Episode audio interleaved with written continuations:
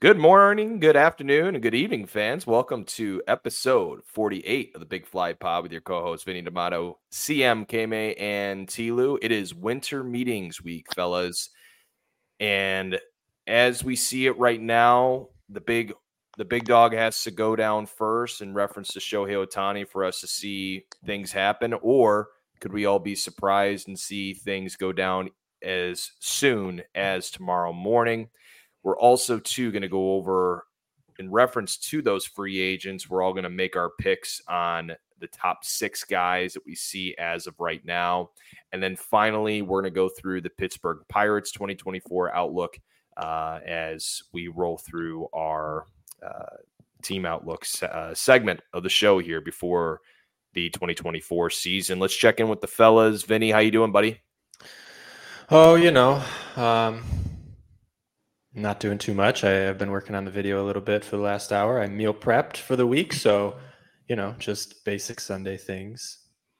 That is true. You did create a uh, a video, and we're excited to probably launch it maybe next episode. Maybe. Yeah, yeah. I mean, you know, touch a few things up and see if you guys have any things. But yeah, no, um, whenever you think.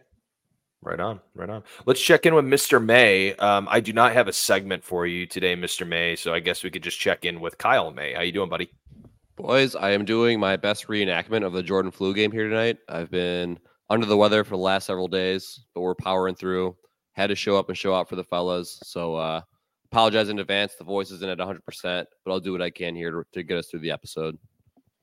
How many times have you been sick here in the last month? It's been insane. It's been like every other week. I feel like I've been sick with either a cold or like a cough or something. So that's the life of working at a school. Germs everywhere. So what do you like? What what's what do the kids have to do tomorrow that requires you to do little to no effort? Like what's gonna uh, be what's gonna be the class plan? Well, we're did you got a little health lesson going on tomorrow, so I'm gonna try and minimize the talking. We got a couple videos worked into the lessons. So hopefully that'll help. Uh, you know, get the voice back to 100. percent Beautiful. CM, how are you, buddy? I know you're. Uh, I know you got the game in the background to keep us all posted if something ridiculous happens. But how was your weekend, and uh, what's been going on in the life of CM? Yeah, dude, it was good. I was in the same boat as Kyle the other day. I was super, super sick with whatever is going around everybody. So came came back off that fresh and ready to roll tonight. I really appreciate you two like just dialing it in and taking care of your bods, you know, like just making sure, like taking care of your minds. Like you guys are ready to go, man. I can feel it. I can feel like you're on the tail end of uh, whatever you guys have. So that's uh, that's awesome. The that's arrows, the arrows pointed up for sure, too. Though we're on a wow, on wow. This is the most positive podcast we've had. Vinny, are you feeling all right, buddy? Yeah, I mean, who's not excited to talk about the Pittsburgh Pirates? Like, come on and the hot stove. There's a lot going on in baseball. I'm ready to dive in. It's either your worst take of the year is either that or your Javi Baez is like the next up, like next star of the. Whoa, uh, whoa, whoa! I just said Javi Baez might at some point hit over 200. Like that's you know that's the baseline that we're working with with him. But the bar is yeah. low. The bar is very low, just like, like under, it is for this Pirates team. like an under under 15% K rate. Oh, that's oh, like what spell. happened? Yeah, yeah, that's all right. We got a little spell. We'll figure that out later. Buddy, see him. Do you want to clean that up really quick? We can. No, talk about. We're good. Did you? should I ask what you spilled? Yeah, just a cup of water. I'm I'm logging in on the phone right now because I don't have my video camera for my computer. So I've got my my feet are propped up on my coffee table, so I can just put this, keep the phone balanced on the leg. I think every single week now you've either had the camera broken, the mic's not working, forgot at the office. I will tell you this though, your priorities are actually straight because you're more focused on things that matter more than this podcast. So, yeah, but we're getting there. You are. You are. And I'm we're happy to have there. you on. I'm happy to have you on. And I think we're, fellas, we can all admit we're really happy to have the winter meetings finally happening here. Uh, they'll be held in Nashville, Tennessee, here starting tomorrow. If you're listening to this podcast, uh, tomorrow be considered today. and they'll be rolling through Thursday evening of this week. Four days of absolute chaos will occur where GMs are able to speak face to face with agents and other GMs to get deals done, whether those are trades, whether those are signings. Uh, fellas, really quick, just wanted to run through some of the biggest deals we've seen here in recent years. Uh, the 2021 winter meetings showcase massive deals with the Mets uh, or excuse me, not the 2021 winter meetings. Uh, it would been the 20. Yeah, so 2021 going into the 2022 season, Justin Verlander signed with the Mets for a two-year, 86 million dollar deal, and the Phillies signed Trea Turner to an 11-year, 300 million dollar deal. We also saw Aaron Judge re-sign with the Yankees at a nine-year, 360 million dollar deal to become their 16th captain in their franchise's history. Also, too, in 2019, we saw two of the most dominant starting pitchers in the game sign massive deals as well. Stephen Strasburg and the Nationals signed a seven year, $245 million deal. Regretting that now, while Gerrit Cole signed a $324 million deal with the Yankees. Finally, one of what really kind of started this whole winter meetings chaos was back in 2000, where we saw A Rod sign at the time a record uh, a record breaking deal at 10 years and 20 200 and 252 million dollars with the Rangers. I boys, I want chaos. I want things to go down. I'm really hoping that Ohtani signs as soon as tomorrow morning at 8 a.m. Eastern to get things rolling. Do you guys really think that we have to truly wait for Ohtani to sign before before we can see some of these deals go down? Or do you think teams are chopping at the bit to get guys signed here as soon as possible. I'll start with Vinny. It's a double edged sword for sure. Um, I think the teams that are in the Ohtani run are narrowing down, and the teams who are kind of falling out are trying to, in my opinion, I you know, if I'm a team that's not signing Ohtani, I want to sign as many guys as I can now before the market starts to drive up value. So um, you know, outside of the maybe the four or five teams that are really in the Ohtani deals, I would I would think the rest of them are trying to get as many as they can because, you know, it's only going to get more expensive as the as the off season goes on. Okay, Yeah, I mean, Vinny kind of took the words out of my mouth. Um, those teams who know that they're not going to land Ohtani, I mean, you can kind of plan your offseason around Ohtani, right? You don't have to wait for him to sign to, kind of start making your moves. I feel there's also been a lot more chatter like around this time of year than there was last year. I don't know if you guys feel that way too, but just as far as like trade talk goes and free agent signings, as far as like buzz goes, I feel there's a little more of that going on. So I think this is going to be a big week. I think there's going to be some big signings that happen and some trades as well that could shake some things up in the industry for sure. See ya. Yeah, I think Kyle, I think you make a pretty good point right there. I think it has been a little bit louder over the last couple weeks than what we're used to seeing. And um, I know a few few weeks ago, I think you said that your big prediction for the off season was that there's going to be a few more trades that happen than normal. And I think that it already kind of got kicked off with the Eugenio Suarez deal, and I think it's going to keep kind of trickling down a little bit. That that's going to move. But um, going back to Ty, to your question, I think I don't think you necessarily need to wait for Shohei to make a deal before you start making some moves. I think you can, you know, the the couple teams that are in on him who want to get him, they have probably already mapped out what all the costs are going to be for everybody else that they would want to have in addition to that. So, you know, obviously if you don't land him and that's priority number 1,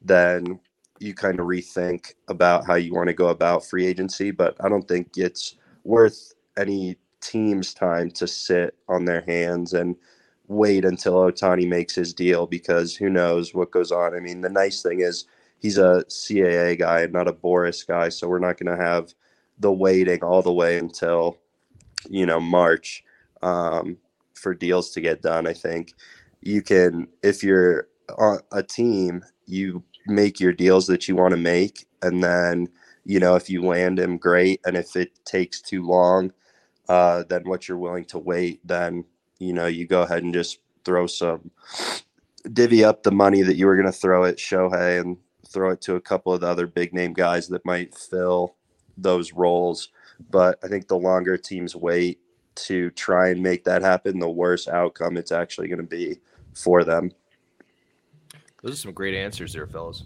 Great answers. Give me. I already gave my answer.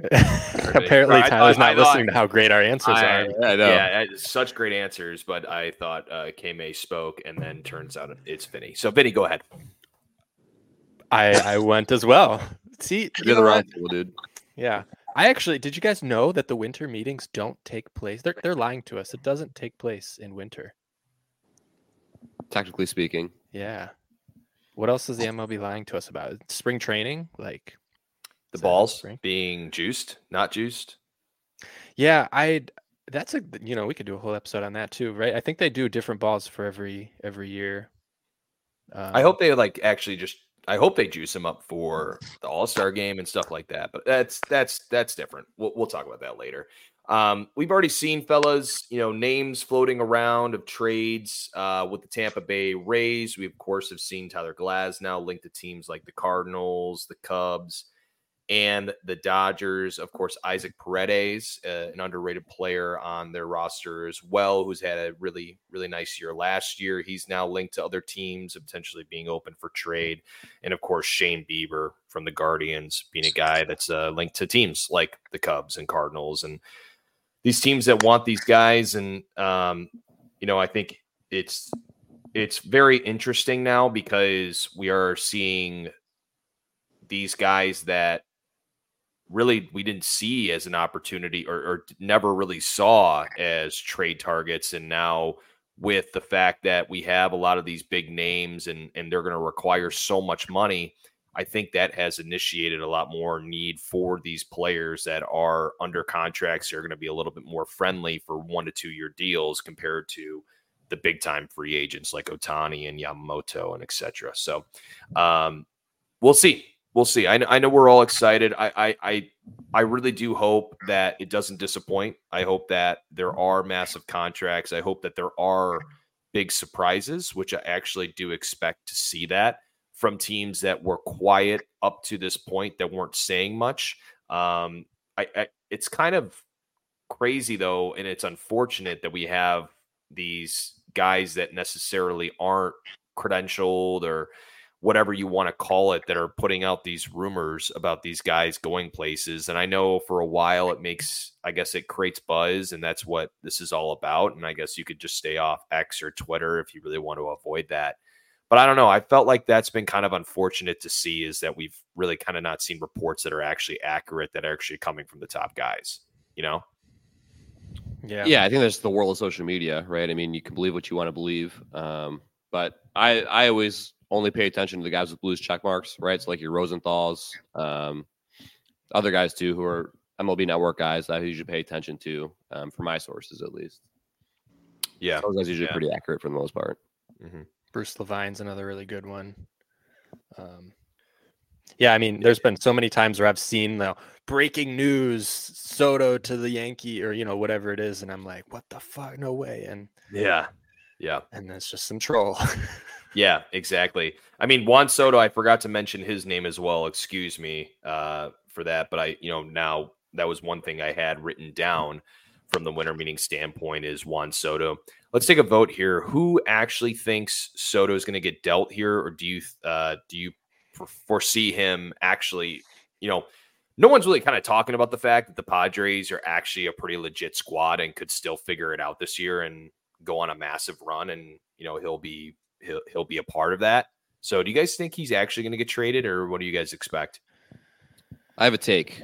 Um, I do think he gets traded. I don't think it's to the New York Yankees. I think he goes somewhere else.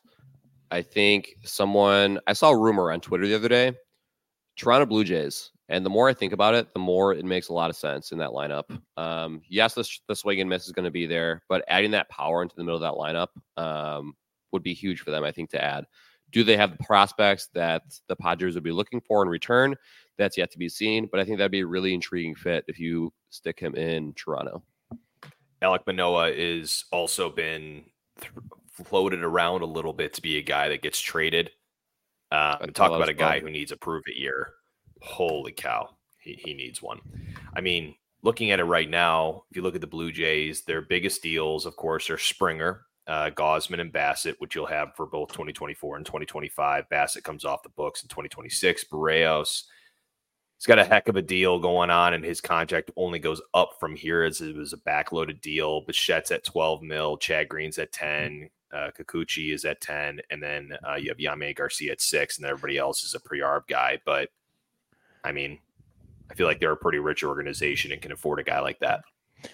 Correct me if I'm wrong, because I so like I, I remember hearing it the other day. I think the Blue Jays, you know, you mentioned how or when some of those contracts are ending. I think their window is is probably only a couple more years because I think Bo is going to be gone a couple years. Vladdy's going to be gone, and at least when I say gone, like it's either pay up or or they're leaving. So, mm-hmm. you know, making this trade for Soto is kind of like it's now or never for them. Um, and I, you know, maybe that's the route that they'll end up taking.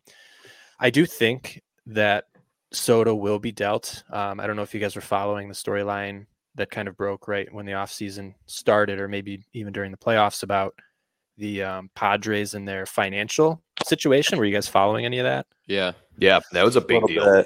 Yeah. They yeah. took out $50 million um, to pay back some payroll obligations. And Kyle, that's according to Ken Rosenthal. So you know it's legit, right? Yeah. Yeah. Um, so, and this happens pretty often in baseball. You know, it's not like we should say, you know, they're broke or whatever, but they've also mentioned that they're going to cut payroll. Like they have to, you know, start rolling it back. And they have guys like Bogaerts on big contracts and, you know, Manny Machado. And it, does it make sense to keep paying Soto mm-hmm. for another year when, you know, he may walk? And I will say, but you're absolutely right, Tyler. You mentioned it. This team is a good team. They have a lot of talent. I think they kind of underperformed last year. What are they, 82 and 80? I think they finished. So, you know, I, I, think they're better than that. And I think they're definitely a playoff team. But just because you are a playoff team doesn't mean you are a playoff team, right? Does that make sense? That made zero sense. just because on paper you're a playoff team doesn't mean that you're a playoff team. You still got to go out and do it. So, um, hey, I'm trying over here. You know, that's because no, that's you're doing a great job, people's buddy. memory. If you say something, something that doesn't make sense, but does make sense, that's what you're going to yeah. remember. Yeah, no, totally. Yeah, with all our listeners, this is awesome. Doing a great job tonight, fellas. Holy hell. Um, I mean, if I look at it right, I, I in in reference to the Blue Jays, Springer's in right. Okay, you now you've taken Kiermaier off the books. Uh, you can move Springer back to center let's see here. Can I can uh, we jump to the oh, another free agent possibility of because I've heard Cody Bellinger's name mentioned for that team? Well, why don't we do this? Why don't we hold off on we're going to be talking about that here in a little bit with those guys about like who's going to be going where and what your predictions are. But I mean, if if we're looking at it right, like they have a urgent need in right field or left field, depending upon if they want to move Varsho to opposite sides or they can put Springer in center. I'm looking at the prospects. I don't see any guys that I mean, I'm, I'm seeing this Alan Roden guy as a potential option, but he's a double A guy right now. Um, so yeah, it's it's coming, but oh. uh, we'll we'll talk about that in a little bit. We'll talk about that in a little bit. So, all right. Anything else there, then, fellas, in the winter meetings and everything? I know we'll have a lot more to talk about next episode. Yeah, hope some deals start popping off here as soon as tomorrow, hopefully. So hopefully there'll be some exciting news in the baseball world. Yeah, it's been a weird little little lull because it was really hot. You know, the stove felt really hot right after the season, and yeah, it's been slightly disappointing up to this point. But, um, you know, I think this will be this. This has been the slowest part, and then after this, it's just going to take off. Do you think too, fellas, that it's like you know we we just have seen? I know this is like an obvious thing, but I think that we have seen such horrific contracts. Like we really have. Like, you know, you think about Anthony Rendon. That's the first person. How, that's the first person I think about. But like how that screws up everything. Let's be honest. If Rendon isn't signed, maybe Ohtani is still an angel. Because you use that money towards other players to build an organization where you aren't having to sign everybody or trade for everybody under the sun. You know what I'm saying? Yeah, I mean that's that's the obviously the risk that the clubs take when they sign these guys to big deals. Um, you know, typically towards the back end of those deals, the teams are hurting and they're looking to kind of cut payroll just to kind of you know tread water a little bit. Um, but yeah, I mean, I obviously hindsight is twenty twenty, so you can go back on any one of those deals that teams have made, and uh, you know, obviously some regrets in those decisions for sure. Yeah, Yeah. We'll see. Well, let's uh let's move on to the hot stove, fellas. Uh of course our weekly segment, which I know this will be extensive on our next episode or over the course of the next week. Uh, but we saw history uh, here over the weekend. We saw center fielder Jackson Chourio of the Brewers, their number one overall prospect and the number three overall prospect in the MLB Top 100. He signed a eight-year contract worth 142.5 million dollars 82 mil guaranteed plus 225 million dollar options towards the end of his contract in 2032 and 2033 that contract will make him a free agent in 2034 it's the largest contract in MLB in MLB history excuse me for a player who has never touched the field in an MLB game. The previous record went to KMA's Luis Robert, who signed a six year, $50 million contract with the White Sox back in 2020. We are now seeing what the Braves have done, now starting to kind of start to become momentum across the MLB. We may see things like this with Paul Skenes or Dylan Crews or some of these other top prospects with these other organizations that can't risk their players being worth more than those AAV per year based on the fact of these players are so talented are going to require so much more money as it moves forward. And i know with um, I, do you guys know when the new cba will be re-signed? Is that not for a little bit? I, I forget when that would be. Cm do you know? Um, i think it's every four years so yeah. that's a big piece of it as well. Is that these guys now can't now, now they're now they got them locked in rather than having to worry about their contracts having to shoot through the roof in a couple of years based on arbitration deals and and because those are set with the market and this and that. So I know this is a player. You know, we saw it with Luis Robert, of course, when that happened, and everybody just kind of knew at that point that he was going to be a superstar. I've heard this guy is potentially a 30 home run, 30 uh, base steal guy this kid's legit, right? And I think that the Brewers are saying we're looking towards the long term with this, and we're going to make sure we're putting ourselves in the right position. Did you guys like the deal, or is it something where it's kind of hard to determine at this point if it's really worth it? Uh, I think it's kind of hard to determine at the outset. Obviously, you've never, you know, he, he's done well in the minor leagues so far, and I'm sure that it will transition to the big league level, which obviously is what Milwaukee thinks it's going to do as well, or else they would not have given him that kind of contract. But I kind of like the way that it goes right now for some of those guys. You really do want to lock down your top guys. I mean, you just saw it last year with Arizona and Corbin Carroll too. Same, same kind of deal that got done. Um, you know, rather than waiting until they get to the arbitration years and having to come up with something then just go in now and lock it down get it done and then don't have to worry about it. And i like it a lot from obviously from the player side of things you know you're kind of avoiding that risk of if things go wrong it, early on in your career you're not going to get paid what you had maybe thought thought that you might um, and then from a team side too, I think it's a good way to really figure out payroll early, and then you kind of you know you have your your foundation laid to go ahead and build off of whoever it is that you want to become the guy to build around. I think it makes sense from a Brewers perspective too. I mean, if you kind of look at where they're at, they just lost their manager. They're kind of in like this no man's land. They might might be competitive this year. They might kind of be retooling for the next year. So why not see what he can do at a young age and uh, let him compete at the big league level? You know, because the chances are that you might not be competitive in 2024 anyways. So why not see what he can do? Yeah, this feels like so. I mean, they had problems with Corbin Burnes right at the end of last year, the beginning of this year, and you know they're not willing to pay Corbin Burnes. They just non-tendered Brandon Woodruff. So this is like the start of their new team, right?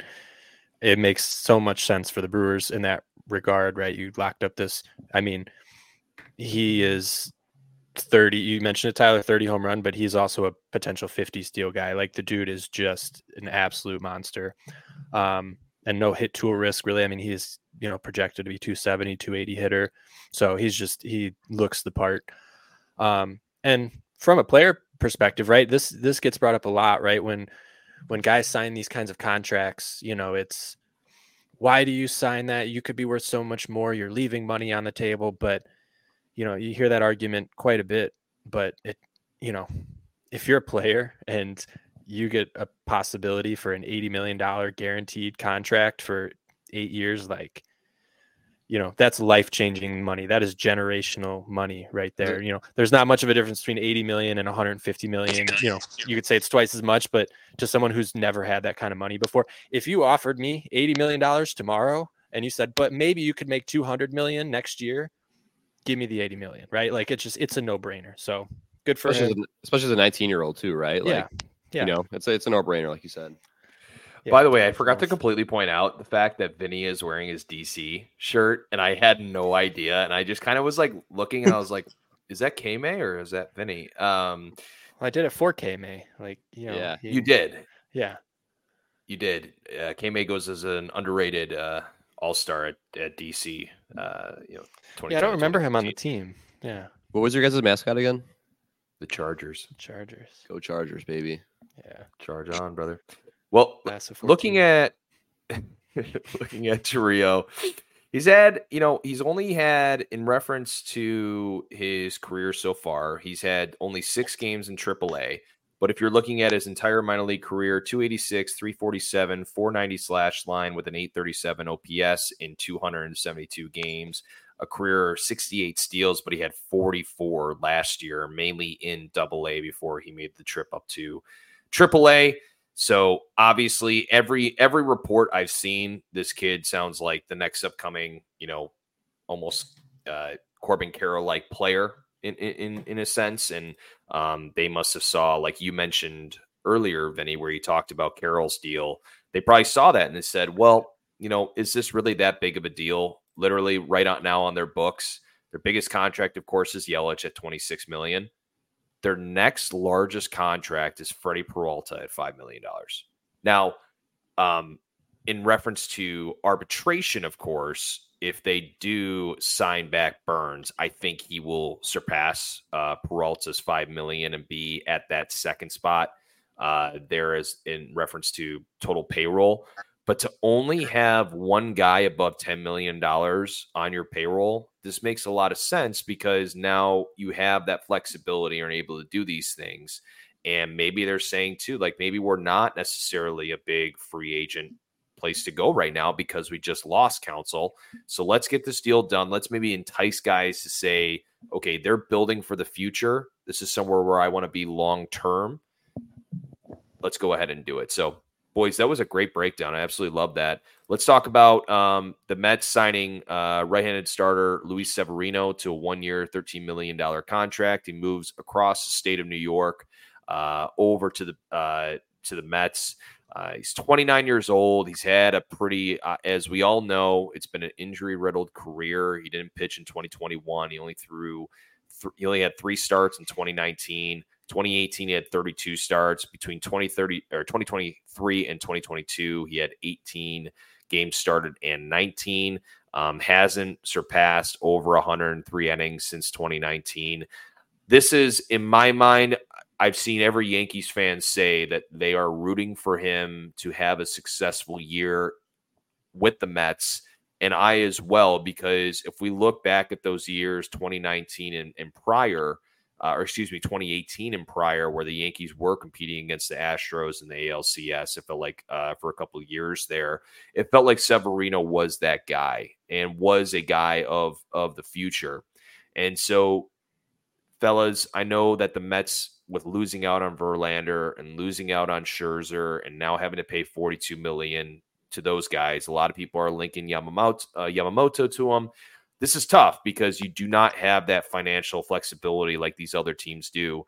So I'd say the Severino deal, I like it, uh, but I do have a fear that this could be something where you know his injuries come back to bite him.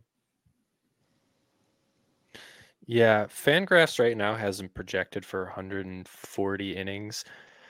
I I don't see that considering he hasn't thrown over 100. I mean, he threw 102 in 2022, but yeah, like you said, since 2018, he's just been injured.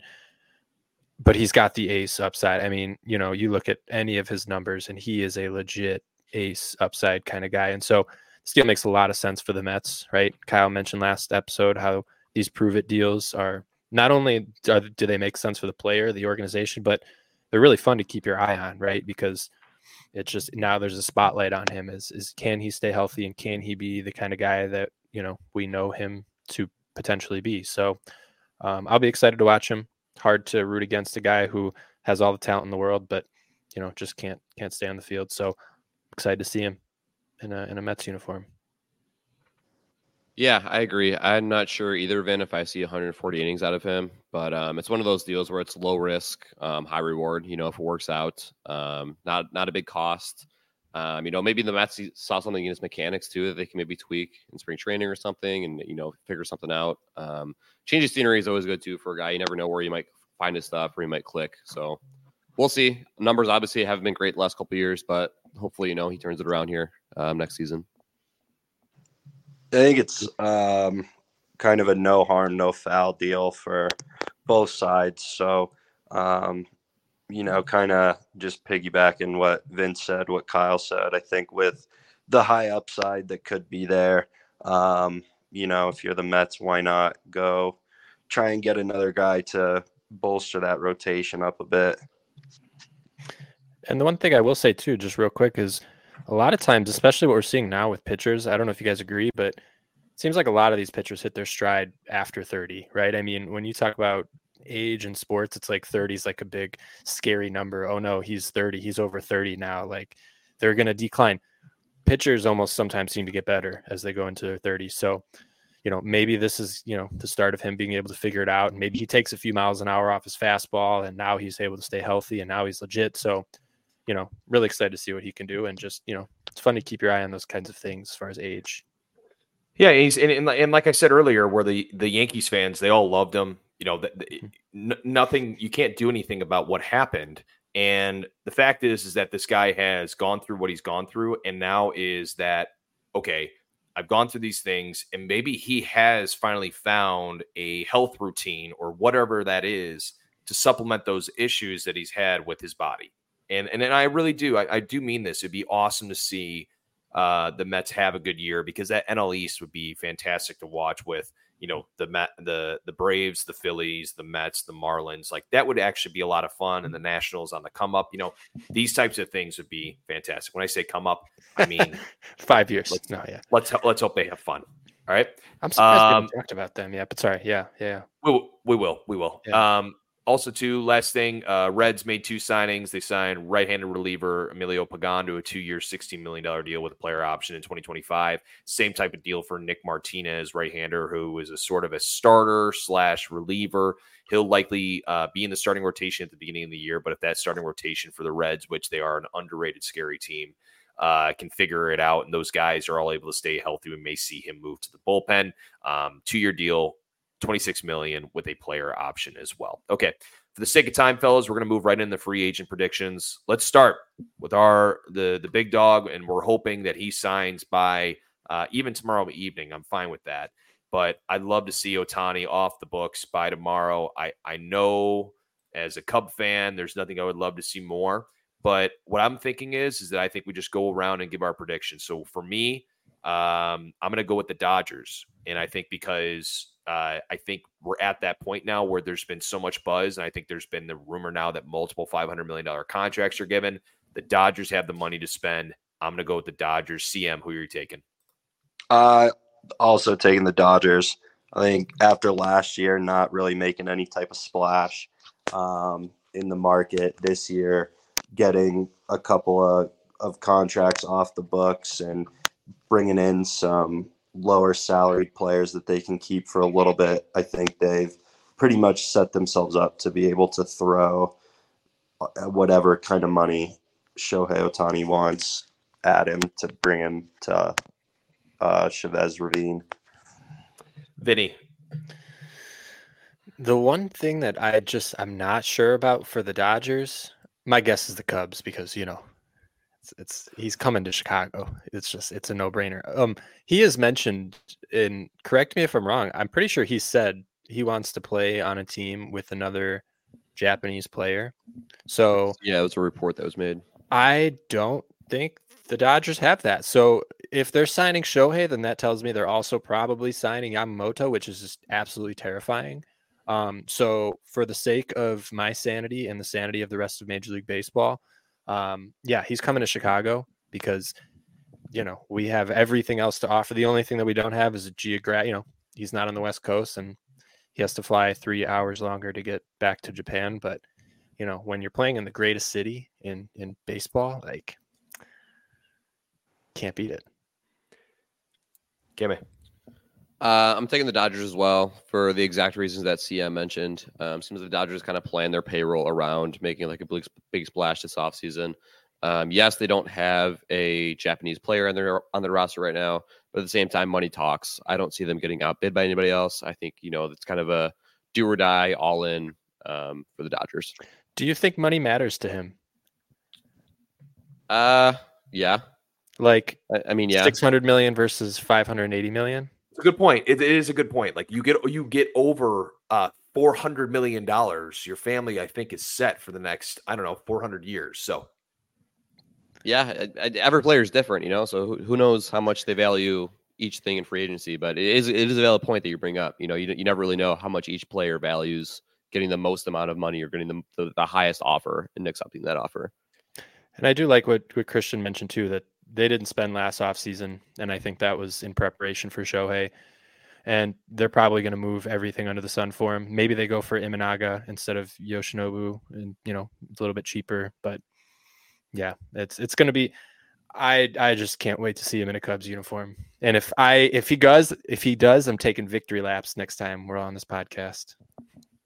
I can't wait to expose you in our next pod when he signs with LA. Uh, it's gonna be tough. It's gonna be tough. I, last two things I would just say about him is uh, with the Dodgers, of course, is that the Dodgers are now seeing that there are juggernauts right now in the NL with the Braves. Uh, I would even put the Phillies in that category as well. So they have to be able to put out a team that last year did not have. They had. They, I know they won a lot of games. Don't get me wrong, but they did not have a lineup uh, that could compete against these top level teams. So that's why I think the motivation is there. Um, and then, uh, secondly, is maybe he doesn't want to be uh, the number one, like, you know, everything's about him. He wants to be on a lineup that he uh, has other guys to support him in that sense. The Dodgers have that more than the Cubs. Uh, again, non biased. I'm going Dodgers, fan preference, Cubs. Let's talk about Yamamoto. This guy, um, we had Sean on Spradling discuss uh, how amazing this guy is going to be for one of these MLB teams. Linked to a lot of teams I've seen uh, pretty much across the board with where he's going. I'm going to kind of throw a wild card out here with this one, boys. I think he's going to go with the Giants because Ohtani uh, or the Dodgers get him, and they and the Giants miss out on him with Ohtani. and I think that they make a splash to get guy get a Japanese player on their team to one, of course, have a fantastic pitcher join the roster, but then two, make it more appealing to uh, future Japanese stars that want to come over and be able to uh, pick a city that's closer to their home country. So I'm going to go with the Giants. Let's stick with the rotation. CM, who you got? Um, I'm going to go Boston actually with Yamamoto. I think it's a good uh, good spot to be for somebody like that. I mean, along you know I don't remember how long, 15 some years ago, maybe, when they brought uh, K over and had him in there. They just brought over um, Yoshida last year, so that kind of track is there. And I think Boston's an organization that really needs to beef up pitching, and I think that it would be a good fit um, to put Yamamoto out there. And they they have a lot of money to play with too um, I believe. Vinny. I guess I'm gonna say the Dodgers. I'm gonna be boring on this one, just like you guys with Ohtani. Um, you know, I just they're gonna spend money. They need starting pitching, and you know, I, I realistically I think the Boston is is a good runner up too. Um, but I just I you know I'm sure that Ohtani can sell L.A to him. You know, maybe not the Dodgers in particular, but um, yeah, I I think that the Dodgers will end up scooping him. Give me.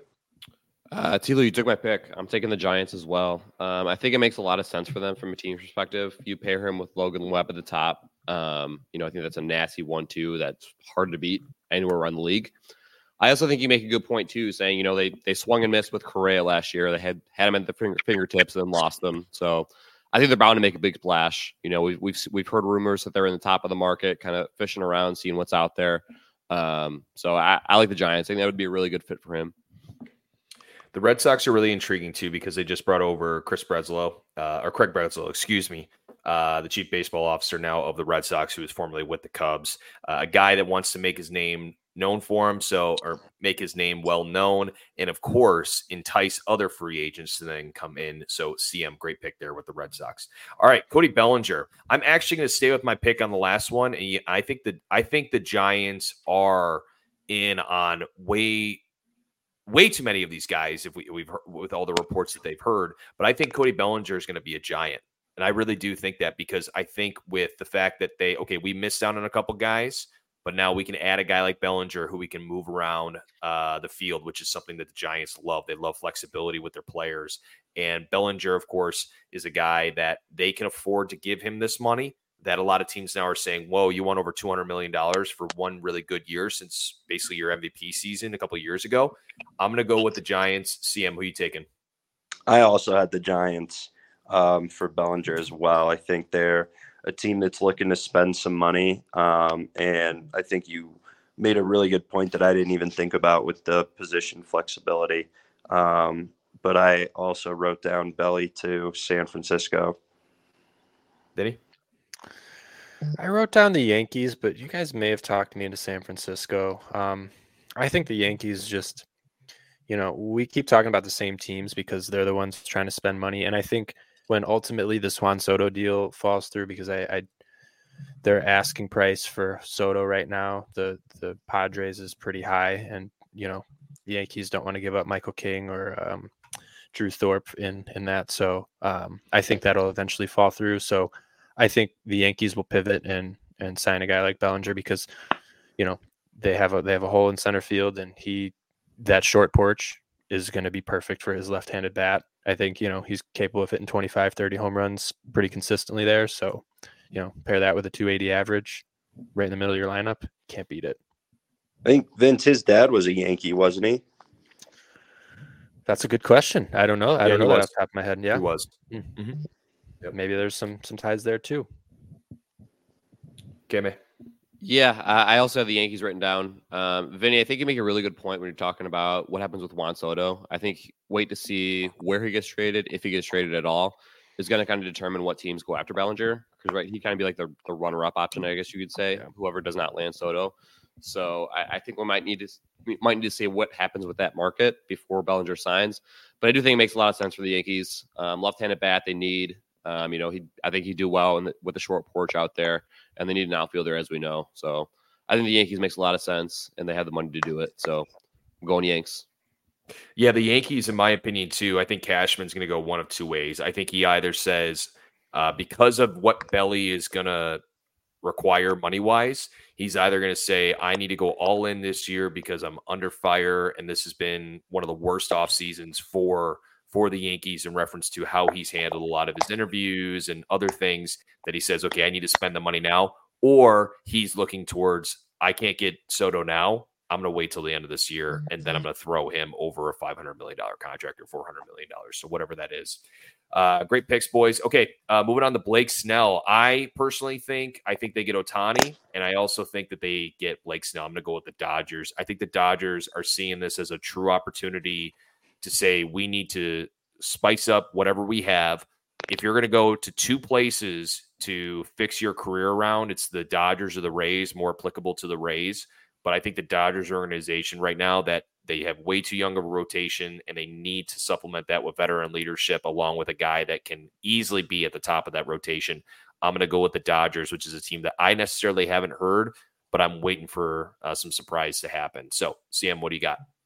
Uh, I'm going back to Boston with this one. Um, I think, again, with the Red Sox, they need the help starting pitching uh, big time. And um, if, you know, they bring in Yamamoto, like I predicted, he'll go to Boston.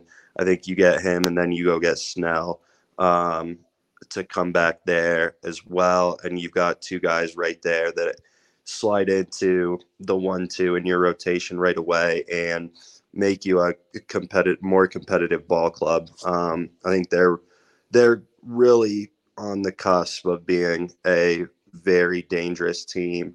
Um, and I think Snell would love an opportunity to go back to the AL East and get a little bit of payback uh, on Tampa. So, for all those reasons, um, and again, because Boston, I think, has some money that they're looking to spend, I think bringing Blake Snell in would be a good move. Um, for the Red Sox, I think it'd be a perfect fit for Snell.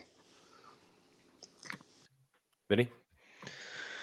I I'm stuck between two teams. Um, I will still make a prediction, but I am going to mention both teams because um, I think one of them's kind of a fun one. Is so I I, I think he'll end up with the Giants. Um, the Giants last year, if you remember right, they missed out on you know a ton of free agents, and um, you know they didn't end up getting Judge or Correa, which you know maybe isn't the worst thing in the world, but I think they want to make a splash. They're kind of dying to, and I think this is you know perfect for him. But what a great ballpark for him to pitch in, um, and you know, I think this is it, it, just makes the most sense as far as um, you know geographically and everything like that too. But the one that I, I want to throw in as a dark horse, and maybe Kyle's going to pick this team is the Seattle Mariners, which if you guys aren't familiar with, is Blake Snell's hometown.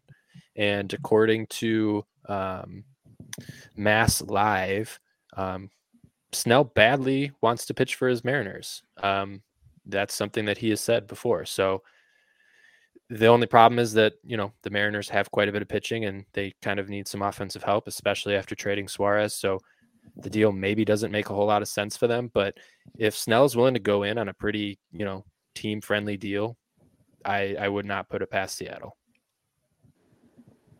Love that. Okay, man. That'd be an intriguing fit. I never even thought about Seattle before you mentioned that. That'd be great pick, Vinny. It'd be super interesting to see how that would work out. Um, I'm rolling with CM on mine. I'm going with Boston as well. Um, you know, I think they've like CM mentioned their financial financial flexibility earlier. They have the money to spend. I think the fit makes a lot of sense. Um, Boston needs pitching, as we know. They were a team that kind of hung in the race a little longer than we thought, so they might only be a piece or two away from uh, making the playoffs next year. So, Blake's not a Boston looking at their contract situation right now, of course, Devers with their con- uh, extension that happened, where you know it, it's actually a backloaded deal, but he's already starting at 29 million a year. Chris Sale is a club option after this year at 20 million.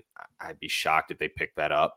Uh, then you have Trevor Story, who's in for a couple of years, or Sheeta, of course, and then basically after that is either guys that have one year deals or um, are on are, going to be going into arbitration or pre-arb. So you can backload that deal a little bit, and then of course, then you can uh, go from there. So yeah, boys, those are some great picks. All right, let's roll through um, two more here. Matt Chapman. I personally think non-biased. I seriously mean this. I do see him going to the Cubs just because the Cubs have a true need over at third base. I think that he uh, fits a lot of that defensive uh, the defensive metrics that the Cubs value, of course, with guys like Swanson and Hoerner up the middle, now supplementing that around the infield. I think Chapman's a great fit over at third base and could be a guy that can take over the reins for a couple of years to maybe let in Matt Shaw and some of these other guys that are coming up through the system. So I'm gonna go with the Cubs. CM, who do you got? Um, I think with Chapman's kind of a, an interesting one, but I'm gonna go for absolutely no reason in particular, Detroit. I love it. I love it. You talk about a defensive left side of the infield, huh? Be raw. Baez. Cow, for no reason. I mean, that's a great pick, dude. Yeah, just throwing it out there. What's the score of the game, by the way? 14 12 Packers. Great. Vinny. Um, I like Detroit. Uh, I think um, I like Chicago too. I could also see Chicago, but I think I will go with the Giants. Um, again, I think they get wow. both Snell and and Chapman because you know their their current projected third baseman is JD Davis, and nothing against JD, but you know I, I think this would be a huge upgrade for them, right? Gold Glove, third baseman, and guy can hit hit bombs. Giants have money to spend. You know, it, it's it's a fit for them, right? I mean, there's a lot of teams that need third base, and um, we just saw. I probably if if the Eugenio Suarez trade didn't go through, I may have said the Diamondbacks, but um, yeah, I mean, the Cubs and the Giants have a have a huge hole, so I could see see the Giants. Kimmy? So I kind of have two teams, kind of a two part pick. Um, one A would be the Cubs. I agree with you, T. Lou. I think the Cubs need a third. Need, they have a need at third base. I think he'd fit in there really well. Morel played third base for you guys last year, right? Mostly.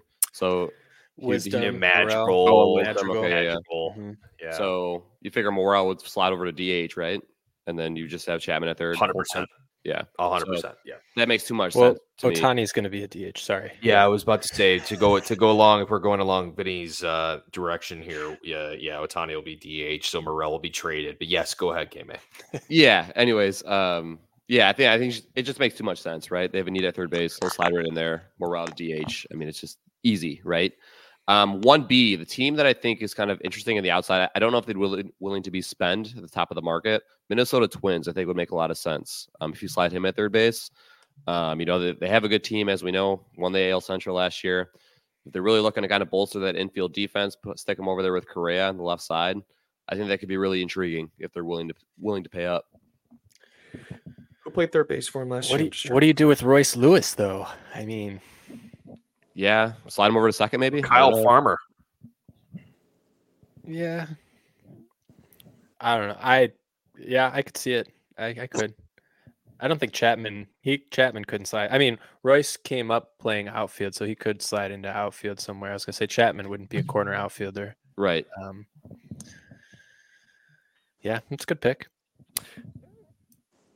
Going back to Vinny's pick there, they did sign Bob Melvin, which Bob Melvin, you know, went from the A's to I believe he went straight to the Padres after, and he's, you know, who knows what he really needs at this point, but adding a guy like that would be very nice. Um, all right, boys, last pick here, really quick. Josh Hader. I'm actually going to stick with the Cubs. I think the Cubs are feeling comfortable now with having Counsell and bringing in a guy like that. I don't like the uh, antics that he had at the end of the year, but I think the Padres were just a, uh, you know, just a, a disaster pretty much with all the big names that they had and everything was hard to kind of, you know, for for anything to go right for them.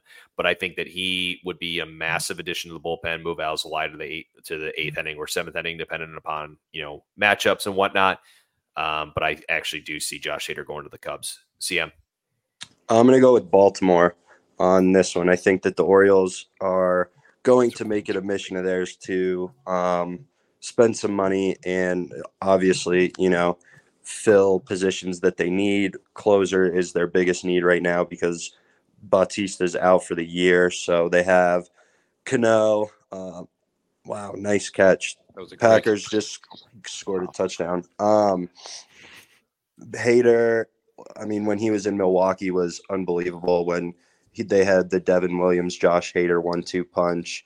Now you have the Yennier Cano, Josh Hader one-two punch. Um, I think would be really good. And then I know a couple picks with Snell. Vinny threw the Mariners out because that's where he grew up. So Hader grew up in Maryland. Um, I think he goes back home to Baltimore this offseason on like a one year a one year deal. Vinny, what about you? I will say the Texas Rangers. Um, their biggest need last year was bullpen. They have Leclerc and and Chapman, but their bullpen's pretty flimsy. And you know, I would love to see him as a Cub, but I think the Rangers are going to make it a priority. I mean, they were just you know they just won the World Series, and why not get a little bit better in the area that you need it the most? And that's clearly the bullpen. So um, you know they're not a lock to make the playoffs next year. They're in a very tough division, so you know Mhm. they got a lot still to play for. And um, yeah, I think he's going to Texas. He is also Chapman is also a free agent. Oh, okay, yep. Then So now they're really, you, you know, that's why that would make that makes your pick even better because that is definitely a a, a big target for them because Mhm. Leclerc he just he was stressful, man. He really was. It was stressful with him. That home run that uh, Altuve hit, you know, those types of things. Like it was stressful to watch him. Kame, what about you? Let's, let's round it out. Vinny stole my pick. Um, I got the Rangers as well. For for the same reasons that Vinny mentioned. Um, their bullpen was suspect last year. You know, and Vinny makes a good point too. It's a really tough division, so there's no guarantees going into next year.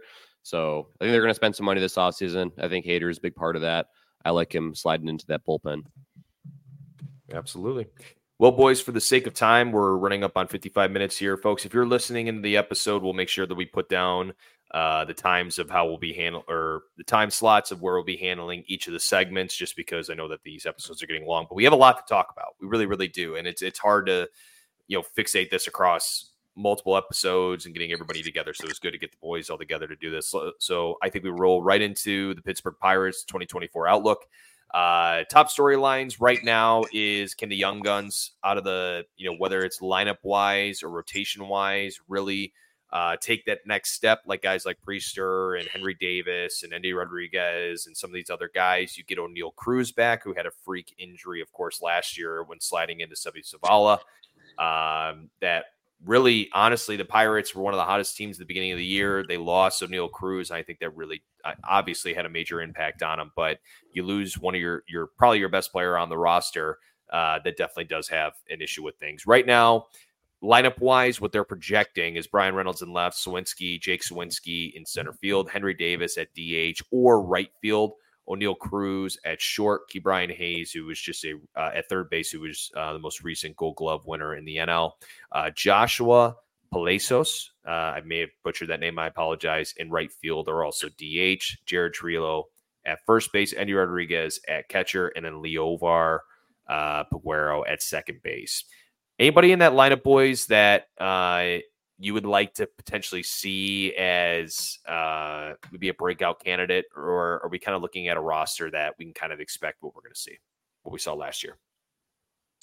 Uh, I mean, most of those guys on the tail end could be breakout candidates, I guess, because I have no clue who the hell any of them are.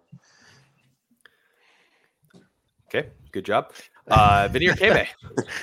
I'll say Jack Suwinski. Um, Jack Suwinski reminds me of like a, a Nolan Jones light. Um, if you look at some of their their stats, they have very similar barrel percentages, their exit velocities, their strikeout and walk rates, um, max exit velocities, their sprint speed. They're very, very, very similar um, in all of those ways. So, uh, he is a guy that could could absolutely break out. He was kind of prone to some very hot and very cold streaks last year, but um, yeah, Jack Suwinski is, is definitely a breakout pick for me. And um, yeah, I mean, they got some talent on this team, but they also have some some gaping holes. Yeah, um, I got Henry Davis. Keep an eye on first overall pick um, in 2021. So potential breakout guy there. Um, obviously, high expectations being that first overall pick, but uh, he could slide in there, make some noise, maybe. Absolutely, it's tough. I mean, it's it's it's a lineup that gets hot or cold. Uh, we saw the beginning of the year, and people were very, very high on them, but unfortunately, those things didn't work out. We got to see, of course, Henry Davis come up and Eddie Rodriguez and these young guns that we're hoping to see do take that next step. Um, but I, I do foresee them being uh, having being on the low totem pole of the NL Central this upcoming year, even though it's a weaker division. I just don't see how they really come about it unless they do make some splashes here in uh, this, you know, of course, coming up here in the winter meetings or in the free agency.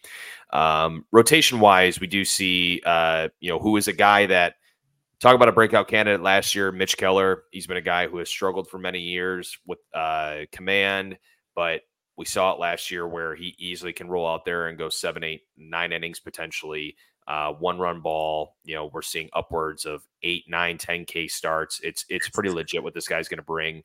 Um, Luis Ortiz in this in the two in the two spot. Quinn Priester, who had his rookie debut last year, a uh, Illinois uh, native of Illinois, a guy of one of the local high schools If any and I uh, competed against in high school. He uh, is a kid that I, I truly do see uh, being at the top of the rotation moving forward. Jared Jones in the four spot, and then left-hander Bailey Falter in the five.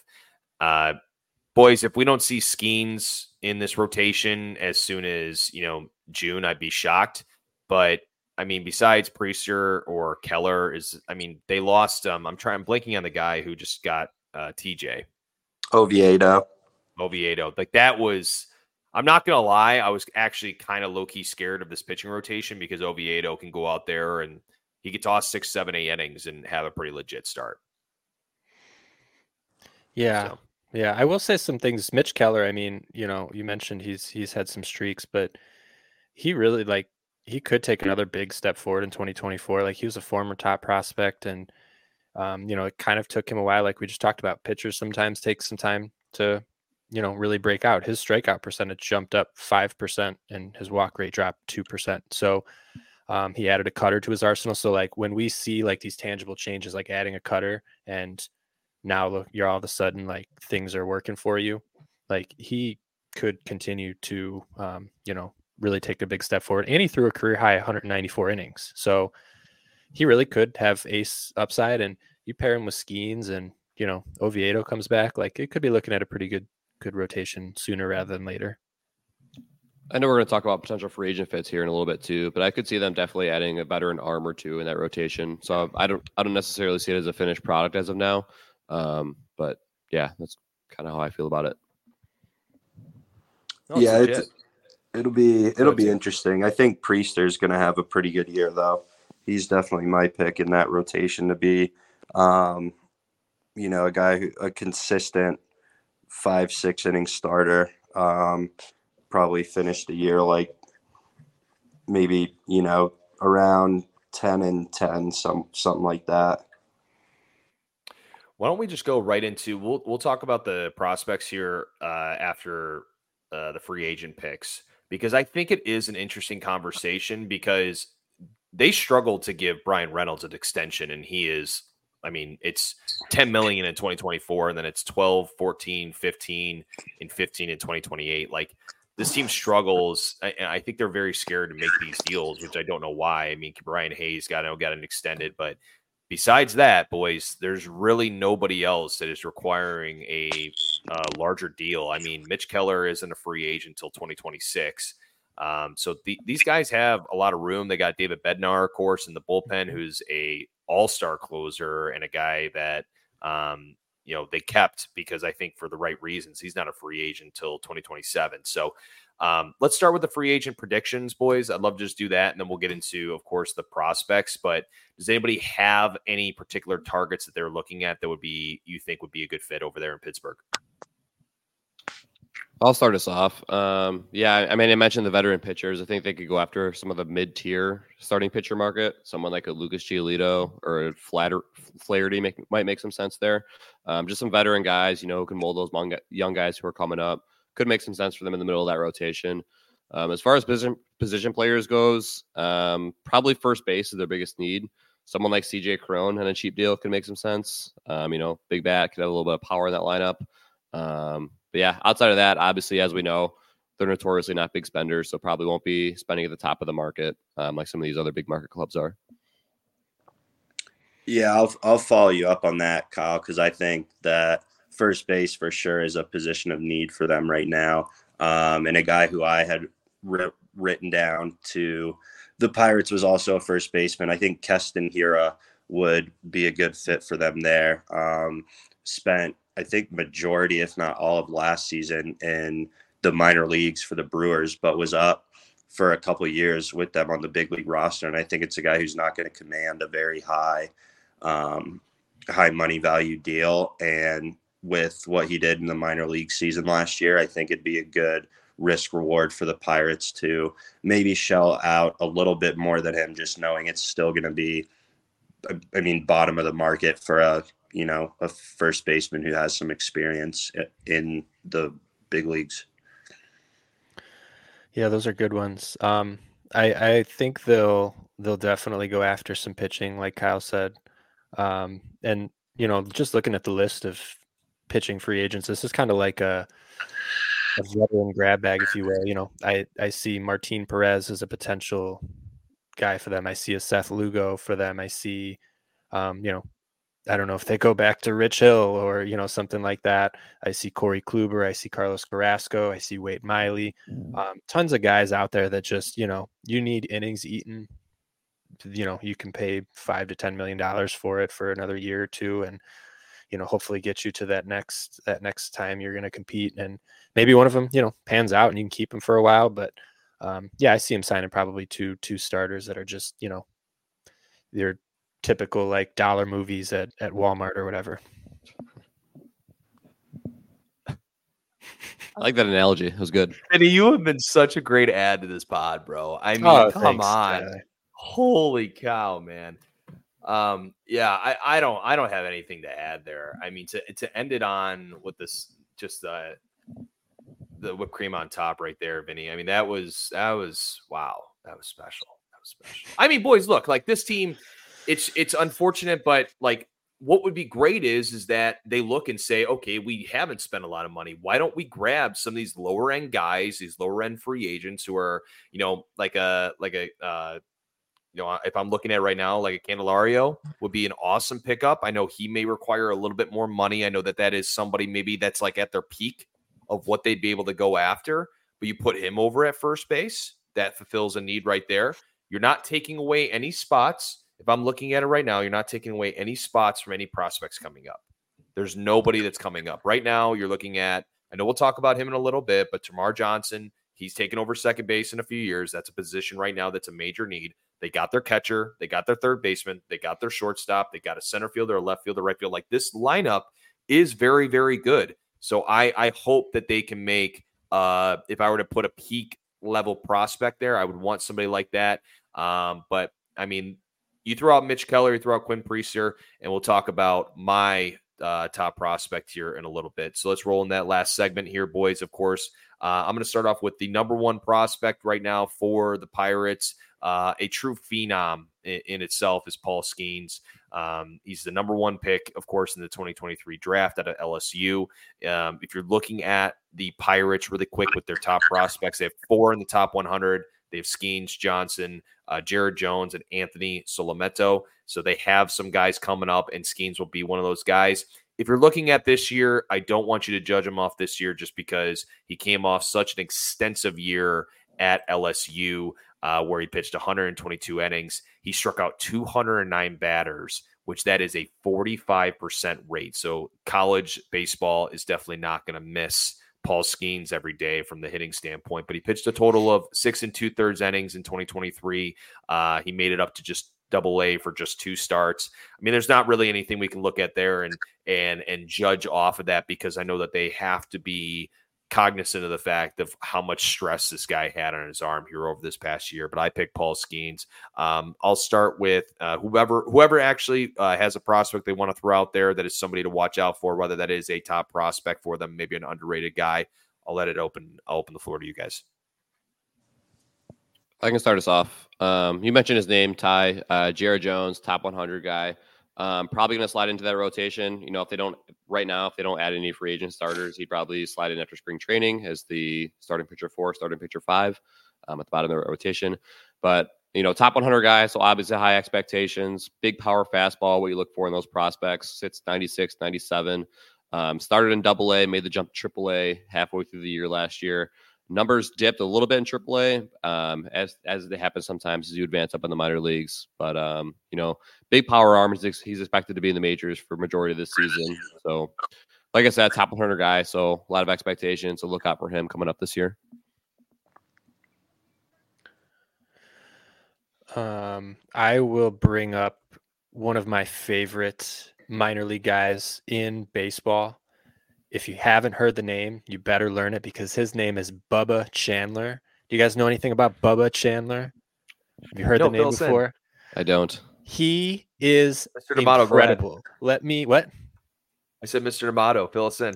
Let me tell you about Mr. Bubba Chandler. So Bubba, on top of having one of the greatest names in baseball, in minor league baseball, there's quite a few great names. We could have a little bit of an episode about that. But Bubba Chandler is a product of Clemson. So he went to Clemson and he was a football player and a two-way baseball player, right? He was one of the highest ranked quarterbacks coming into college and he didn't play much in, at Clemson. He actually he focused on baseball and then he was drafted and he continued to be a two-way player. He was a shortstop and a pitcher. And so not only does it, you know, not only is he an incredible, incredible athlete to be able to do all that, um, but if you look at a picture of him he reminds you of like a, a Joe Dirt light. Who doesn't like to see Joe Dirt playing some baseball? I think that's just so much fun. Um, the guy just looks like a stud. Like I think he should try to grow out the uh, what do you call them? mutton chops, right? That is that what that is, right? Yeah, yeah, I think he's got to Bubba's got to grow that out because he just, I mean, you talk about a stud, that's him. So, um, let's get to like the actual stats though. Like on top of him being a great athlete, playing quarterback for Clemson and being a two way player, he actually this past year gave up being a two way player. They told him, you know, focus on on pitching or hitting. So he decided to focus on pitching. Um, and so his stats don't really jump out. He ended up with a 4.75 ERA, um, just a 25% strikeout rate at high A in 106 innings. But he throws a mid to upper 90s fastball with a plus slider. And the, the thing that you have to pay attention to is it was really a tale of like two seasons for him. So in the first 62 innings, he posted a 6.79 ERA. Um, but in the second half, that's when he really started to turn it on. And right, you know, it takes some time maybe for him to get comfortable as just being a pitcher. In the second half, he was a completely different pitcher. Um, he posted a 166 ERA across 40, 48 innings um, with 51 strikeouts and 13 walks. And five of he allowed nine earned runs in the second half, and five of those nine came in one start. So he certainly started to look the part. He has a terrific arsenal. Um, and one of the things that I find amazing is his fastball has 20 inches of induced vertical break. So um, great cutter, great fastball, great changeup.